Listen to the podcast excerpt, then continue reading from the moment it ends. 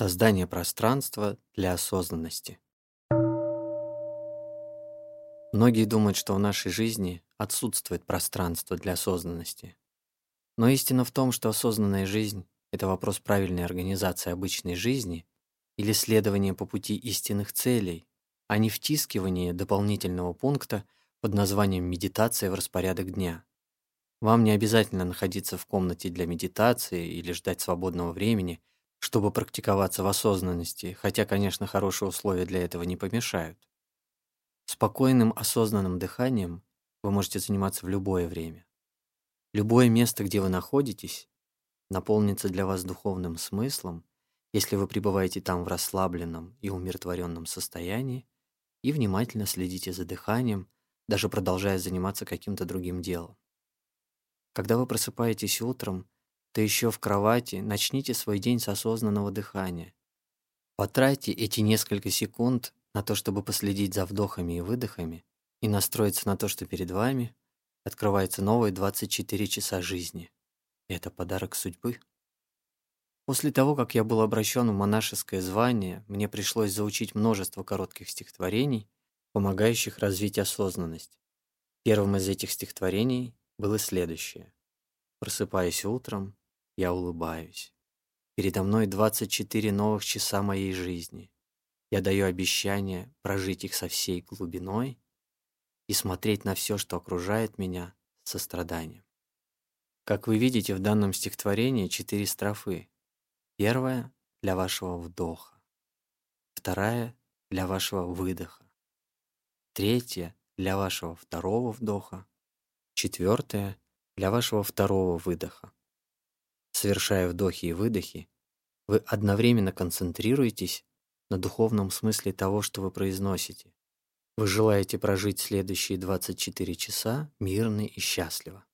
Вы полны решимости не растрачивать впустую ни одного мгновения этих 24 часов, потому что осознаете, что они являются подарком, и каждое утро вы будете получать такой подарок вновь и вновь. Удобное положение сидя – замечательное условие для осознанного дыхания. Многие не могут позволить себе сидеть и заниматься только дыханием. Они считают это непозволительной роскошью.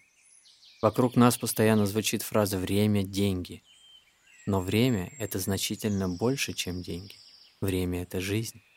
Очень несложная практика, когда человек просто регулярно сидит наедине с собой, приносит хороший исцеляющий эффект.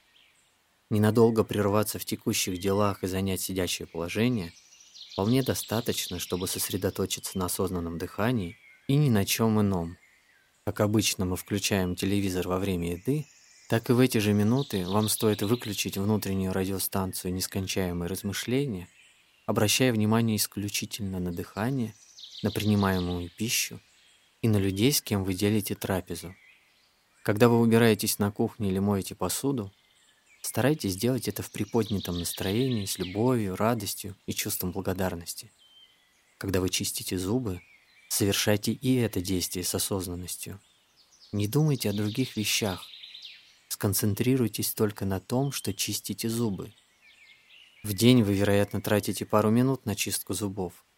И в эти пару минут думайте только о зубах и процессе их чистки. Чистите зубы так, будто это принесет вам счастье. Когда вы находитесь в туалете, получайте радость и в эти мгновения. Осознанность способна поменять ваши взаимосвязи со всем. Она поможет вам ощущать свое присутствие здесь и сейчас и получать радость от всего, что вы делаете. Занятие осознанной ходьбой, как мы видели ранее, тоже создает прекрасные возможности для исцеления и ощущения себя счастливым.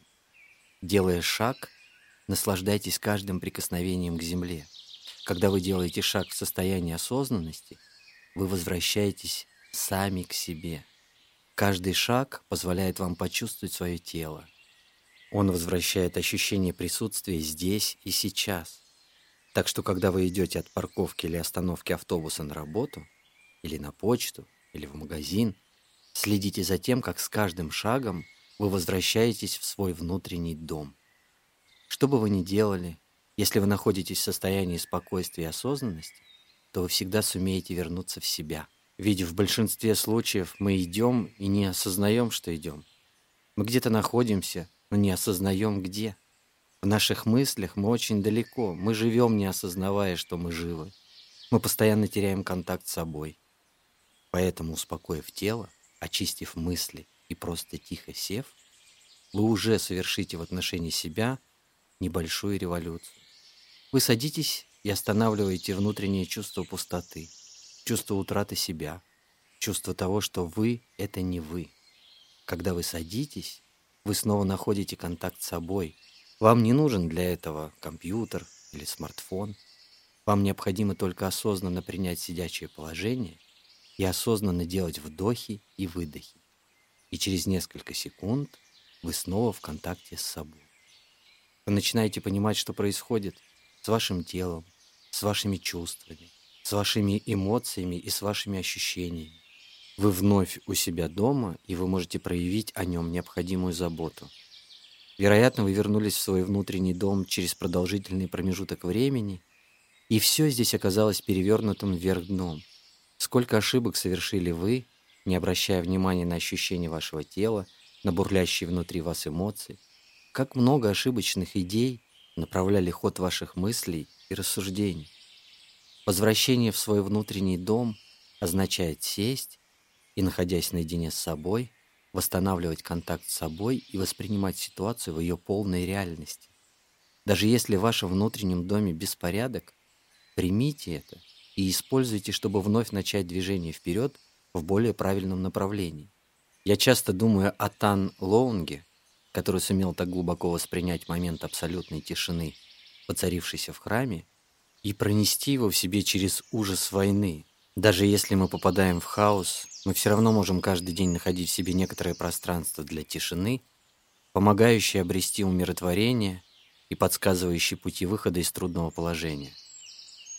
Однажды я проводил занятия по медитации в одном отдаленном месте в горах Калифорнии. В самом начале нашего семинара там возник большой лесной пожар. Пока мы занимались медитацией в сидячем положении и прогуливались вокруг – мы слышали звук двигателей множества вертолетов.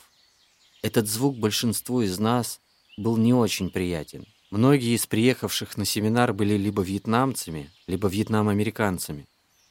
Для нас рев вертолетов ассоциируется с разрывами снарядов и бомб, со смертью и еще раз со смертью. Мы выжили в жестокой войне, и звук от вертолетов беспокоил нас и напоминал обо всех тех ужасах, через которые многие прошли. Даже для тех участников, кто не испытал тягости войны, шум вертолетов казался громким и навязчивым. Но вертолеты не улетали. Не уходили и мы. Мы решили осуществить занятие по медитации, осознанно слушая шум вертолетов. Когда люди слышат приятный звук, например, звук колокольчика, они испытывают желание сосредоточиться на нем. Теперь же нам предстояло научиться позитивно воспринимать шум вертолетов. Применяя осознанность, мы смогли убедить себя в том, что в воздухе кружат не военные вертолеты, совершающие боевые вылеты. Эти вертолеты должны были побороть пламя разрушительного пожара. Осознавая данный факт, мы трансформировали возникшее у нас неприятное ощущение в чувство благодарности и признательности. Поскольку звук приближающегося вертолета возникал с паузой меньше двух минут, если бы мы не сумели применить осознанность, то ситуация стала бы для нас весьма мучительной. Все участники того семинара, а их было более 600, практиковали осознанное дыхание с жужжащими над ними вертолетами. Мы проговаривали про себя четверостишие, которое обычно произносится в те моменты, когда мы слушаем колокольчик слегка переделав его под окружающий нас мир. Я слушаю, я слушаю, шум вертолета возвращает меня в настоящее. И мы осознанно пережили неожиданную трудную ситуацию вполне удовлетворительно.